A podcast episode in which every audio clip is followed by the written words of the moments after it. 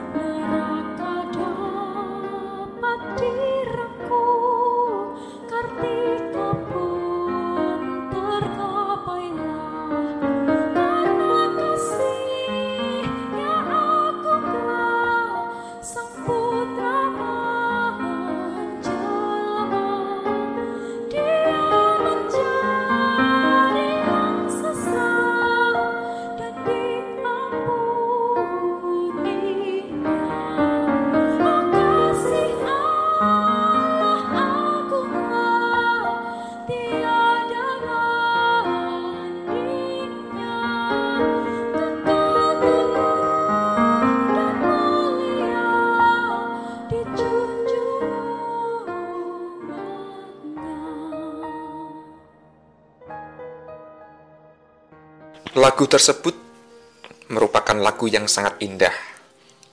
Berawal dari kisah seorang yang bernama Frederick Lehman, seorang pengusaha di California, Amerika. Namun suatu kali bisnisnya bangkrut, ia kemudian terpaksa menjadi pekerja kasar.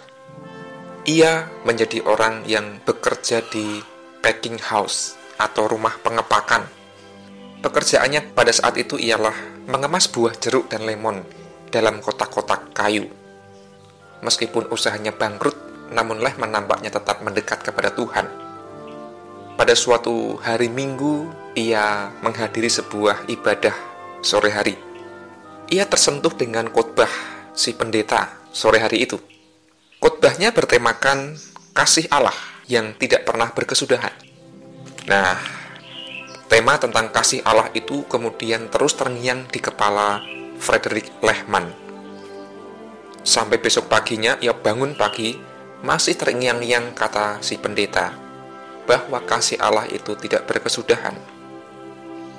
Sembari dia menuju ke tempat kerjanya, ia kemudian berniat untuk membuat sebuah lagu dengan tema kasih Allah yang besar.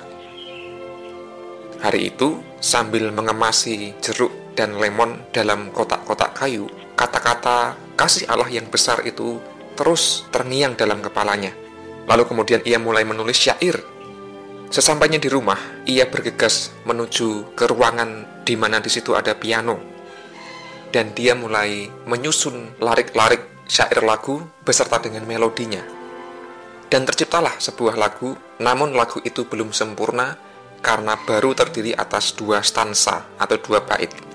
Pada saat itu, saudara-saudara, sebuah lagu dikatakan sudah komplit dan boleh diterbitkan kalau minimal terdiri atas tiga stansa. Lalu dia berpikir keras bagaimana cara melengkapi satu stansa lagi. Ia mencoba terus mengarang syair namun tidak berhasil. Lalu ia teringat pada sebuah puisi yang dikirimkan oleh seorang teman. Puisi itu tertulis dalam sebuah pembatas buku. Ia ingat, lalu ia mencari buku itu Lalu ia cari pembatas buku itu, lalu ia kemudian menemukan sebuah puisi yang indah. Di dalam kartu pembatas buku itu diberikan keterangan bahwa kata-kata puisi itu ditulis di sebuah dinding ruangan rumah sakit jiwa sekitar 200 tahun silam. Nah, seseorang yang melihat tulisan di dinding rumah sakit jiwa itu tertarik pada puisi itu, lalu menyalinya dan membuatnya menjadi sebuah kartu pembatas buku. Puisi itu kira-kira berbunyi demikian. Jikalau langit adalah kertasnya, jikalau ranting-ranting pohon adalah penanya, jikalau lautan adalah tintanya, dan jikalau semua orang menjadi pujangga yang menuliskannya. Namun semua itu tidak akan cukup untuk melukiskan dan menggambarkan betapa besarnya kasih Allah. Nah, saudara-saudara, puisi yang sangat menarik jikalau langit ini ibarat kertas, jikalau ranting-ranting pohon itu jadi pena, jikalau air di lautan itu menjadi tinta untuk mengisi pena itu, lalu semua orang ini adalah pujangga dan kemudian menulis menggambarkan kasih Allah, itu tidak akan mungkin bisa. Mengapa? Karena penghayatan bahwa kasih Allah itu begitu besar dan begitu agung, melampaui segala-galanya. Nah, saudara-saudara, belakangan diketahui bahwa puisi itu ditulis oleh seorang rabi Yahudi yang bernama Mer Ben Ishak Nehoria, dan ternyata puisi itu adalah sebuah puisi liturgis, puisi yang biasa digunakan dalam ibadah-ibadah orang Yahudi untuk mengagungkan kasih Allah yang luar biasa besar. Nah, dari puisi itulah kemudian Lehman berhasil menuliskan syair sehingga lengkaplah sudah tiga stansa. Saudara-saudara, begitu besar kasih Allah akan dunia ini.